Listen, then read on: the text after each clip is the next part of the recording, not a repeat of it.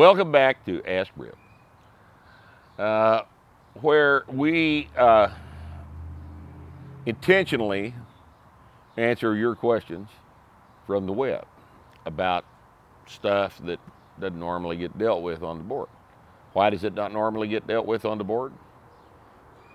Because it's stupid, usually. So, to that effect, to that end, SDF underscore one underscore beta asks, How often do you browse the cesspool that is E&P? About as often as I clean out the cesspool, the septic tank at my house, which is to say, never. You know, I built that house in 1999, and 17 years later, I've never had the lid off of that septic tank. Isn't that amazing how those things work? Yeah. You don't have to maintenance if, if they're constructed correctly. Uh, you don't have to go down there and look at it. And the same is true of E&P. Now, Matt Robertson asks, please get political, Rip, and share your assessment of the political candidates for president. Who would make a pre- better president? Donald Trump, Hillary Clinton, Bernie Sanders, or Gary Johnson? Well, all right. If these are my four choices, you guys sure you want to hear this shit? You know, Sullivan, go and turn it off. I know you're not interested in hearing my opinion of people that don't understand economics. Uh, of these four people, Donald Trump is a dangerous, egomaniacal lunatic. Hillary Clinton is Satan. She's the most vicious, evil, vile person to ever run for the presidency of the United States. Bernie Sanders is a simpleton. He's an old fool who may possibly believe the silly bullshit that he suggests. And Gary Johnson, uh, of these four people, is probably the most reasonable man running for president, but he has chosen to throw in again with the idiots at the Libertarian Party, who I donated money to for 30 years and uh, uh, finally grew out of, and will not be considered for the job because they will not let him talk. If they don't let you talk, you don't get to participate.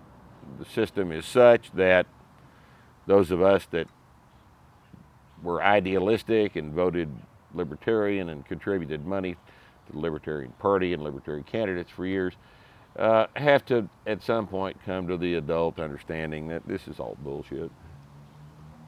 This is all bullshit. These, uh, uh the Libertarian Party is not going to be allowed to participate. And uh, be allowed by who, you ask? Well, you know as well as I do by who. All right. Um, of these four people, I'm probably going to have a choice to vote between Donald Trump and Hillary Clinton. I will reluctantly vote for Donald Trump unless he does something even more idiotic than he's already done over the next six months. We're here in May of 2016. Those of you watching this podcast in the far distant future, where I'm appearing as a hologram here in the middle of my track, a three dimensional hologram where you can walk all the way around in the far distant future, will say, well, Bernie Sanders wasn't such a bad president. Probably right? Well, I don't know. I don't know. My guy early on was uh, was Rand Paul because I'm a straight, right down the middle libertarian, and his his uh, policies and positions were quite reflective of mine. Unfortunately, Rand didn't have the personality to get out of that that group of people. There were several good people in there. Ben Carson's a good man. Uh, Carly Fiorina is a tremendous candidate. I agreed with virtually everything she said. She had some problems with her, but no one's going to be perfect. Uh, I have a lot of problems with Donald Trump uh, right now. I may have even more problems with him later, but right now I have far more problems with this vicious bitch, Hillary Clinton. And uh, I have a feeling that here in the middle of May of 2016, I think Donald Trump can beat her easily. Uh, I don't think there are enough disgruntled women and union members who will actually do what the leadership tells them to do to elect Hillary Clinton president. We'll see if I'm right. We will, in fact. All right, now, enough of that shit. Chase Lindley, what in the hell did you allow Chase Lindley, our member in here, to ask a question like this for? Why did you? All right, ask Rick. Who would you fuck, marry, kill? Commas, fuck, marry, kill. How does he know what fuck means? I don't know.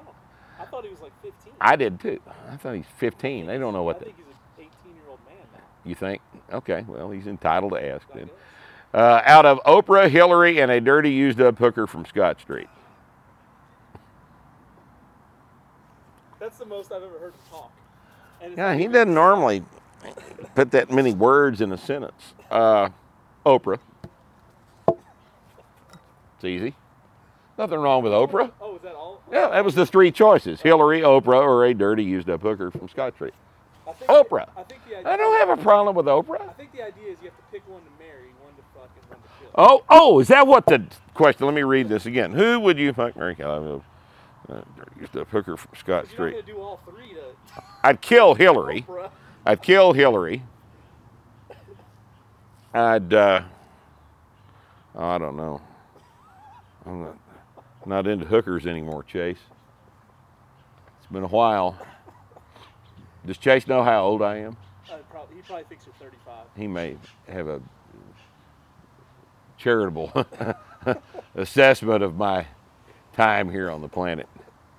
Uh, I'm not going to deal with a hooker. Uh, you kill Hillary and you marry and fuck Oprah, I guess. I, I don't know. I don't know if this one is of broadcast quality. You'll have to make the call on that. Okay. Next.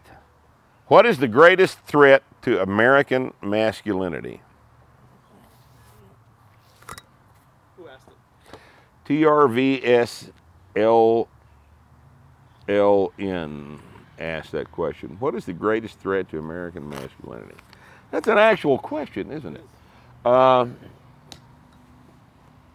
well, I think if you think about it just just uh, a second, the first thing that pops into your head is popular culture is the greatest threat to American masculinity because it's not being rewarded anymore. In fact, it's being act- actively, actively, rather actively discouraged. Uh, previous podcast, previous Ask Rip, we talked about the Olympics. All the testosterone things are being actively discouraged now. You look at any advertisement on TV uh, or the radio, and you and you uh, listen to the copy, and men are almost always, with almost without exception, portrayed as morons.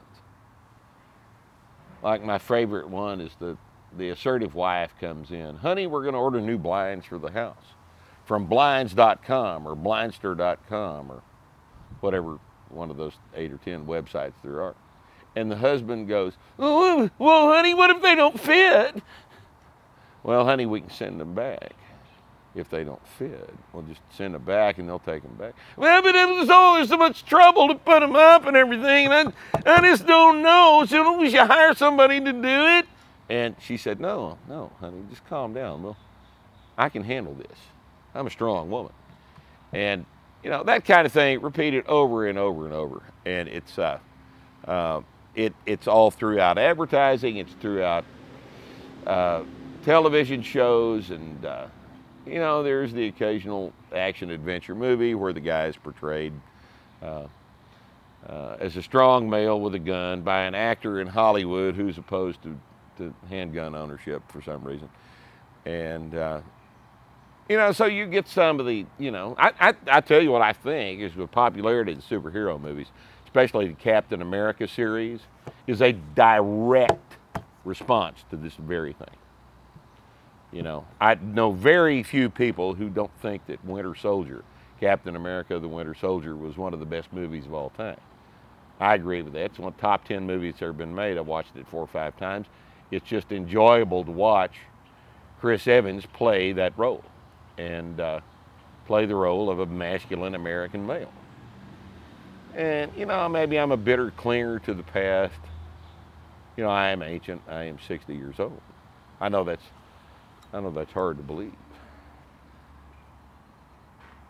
But I'm 60 years old. And, you know, I was raised during a time where the thing you're talking about right here was the norm. But, uh, you know, I tell you, um,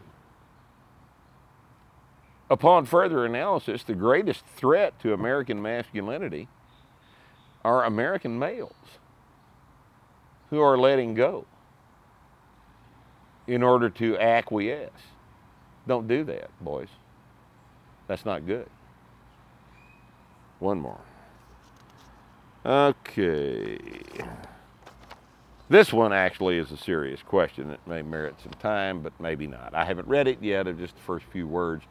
So it says that the Astro Boy 483 says, I'm 59 and had a right total hip replacement 14 months ago. Full squats rewards higher than the risks.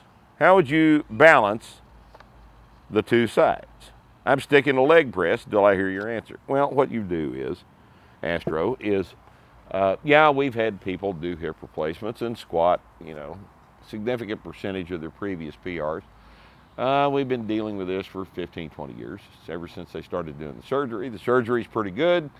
It's much more resilient than some of the surgeons understand. You adapt to it real well. And uh, I would say that what you're going to do is you're going to get, you know, six weeks or so post op until the implant has incorporated. And then you're going to start with your leg presses like you're doing now till you get a good range of motion back, and then you go over to the rack and you take the empty bar out of the rack and you take 45 pounds down and you do a set of five with it.